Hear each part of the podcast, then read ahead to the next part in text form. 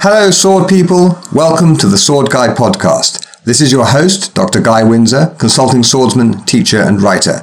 Join me for interviews with historical fencing instructors and experts from a wide range of related disciplines as we discuss swords, history, training, and bringing the joy of historical martial arts into our modern lives. Hello, and welcome to this in between episode of The Sword Guy.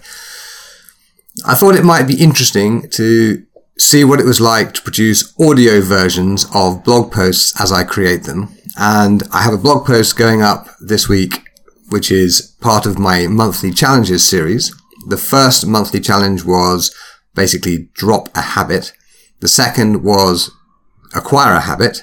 Ideally, this drop, ideally, this would be, of course, drop a bad habit and acquire a good one. But, you know, I'm not your mum. And the challenge for March was to sleep well or to sleep better. And the challenge for March was to prioritize sleep. So this is actually the fourth such blog post and perhaps I'll record the rest of them. If you'd like me to do that sort of thing, just let me know and that will encourage me to do it. Producing the, producing audio is in many ways much harder than producing text, at least for me. So so, without further ado, here is your challenge for April. Your challenge this month is to eat well in April. Last month's challenge was very simple. Prioritize sleep. While sleep quality varies hugely, it's still basically the same thing for everyone. There's good sleep, there's bad sleep, and there's enough sleep or not. We all know what we mean by sleep well.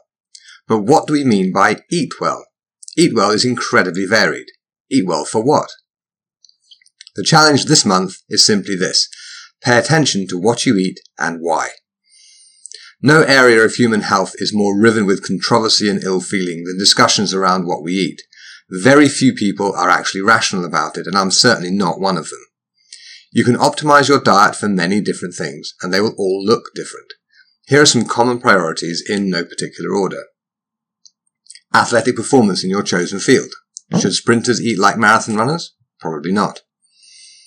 Muscle gain. All serious bodybuilders have pretty strict diets and are often eating far more than they really want to to persuade their bodies to store so much protein as muscle. Fat loss. Probably the most common reason people pay attention to their food habits and also an area where emotions run very high. Pleasure. Many pleasurable foods are contraindicated by other priorities. If only chocolate was disgusting. Ethics. The food you choose to buy has been produced, distributed, and sold by people. All three of those steps have ethical considerations. Animal welfare is one, the environmental impact of crops like soy is another. How far the food has travelled is yet another. Longevity. This usually revolves around restricting calories, fasting, and other unpleasant practices. Social connections. Many food practices have social dimensions. I have dinner with my wife and kids every day. We sit down together for it, no screens. Sometimes what we eat is affected by that priority. If we're running late and the kids are hungry, I might make something quickly so we can eat together. Making something that is a treat for the kids usually means it's not good for my longevity, athletic performance, or fat loss. But it's very good for my mental health to have strong bonds with my children. Convenience. How often have we eaten a less optimal food because it was right there instead of taking the time to make or find something better? Cost. Many people can't afford to buy enough of the higher quality food that would be better for them.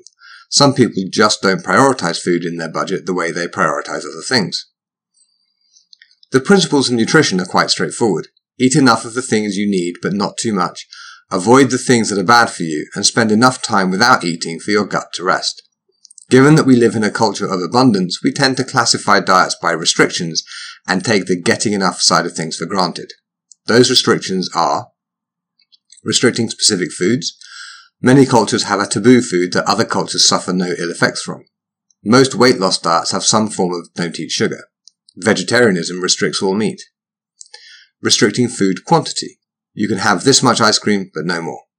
For most of my lifetime, most of the popular weight loss diets have been about calorie counting and reducing the overall quantity of food. Restricting when you can eat. Most traditional cultures have periodic fasts, and we all fast while we're asleep.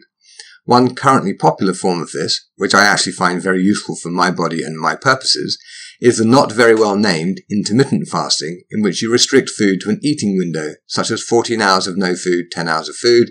So if you eat breakfast at 7am, you need to stop eating by 5pm. Popular versions of this include 16, 8 and 24. But my own parents remember food rationing during the war.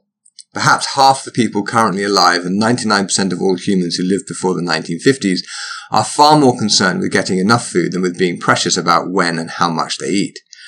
There are also psychological costs to viewing food as something to be restricted, so you may prefer to think about how do you get enough of the high quality food rather than restricting yourself.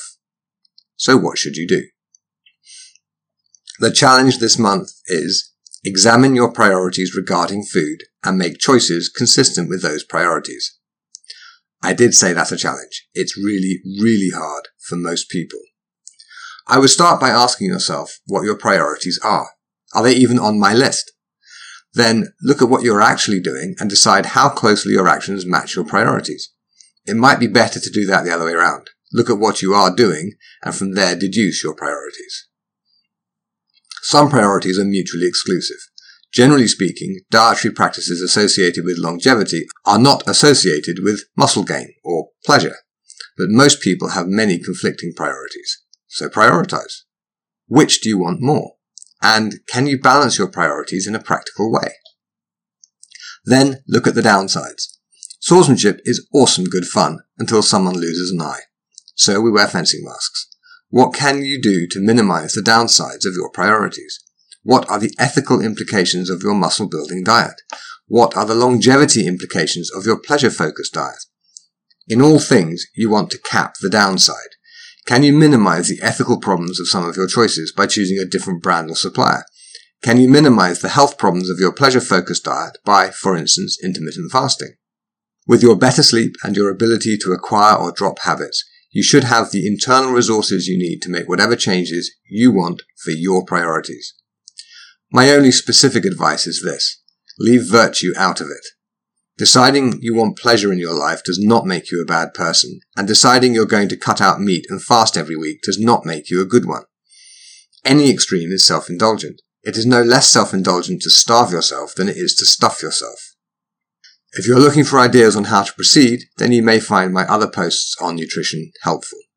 You can search guywindsor.net for Eat Right for Fight Night or The Myth of the One True Diet or Skittles Beat Watermelon or even How I Lost 10 Kilos in 3 Weeks Without Effort or Hunger.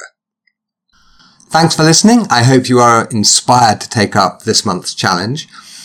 And tune in on Friday when our regularly scheduled interviews will resume with the wonderful Joanna Penn. So subscribe to the show wherever you get your podcast from so you don't miss it.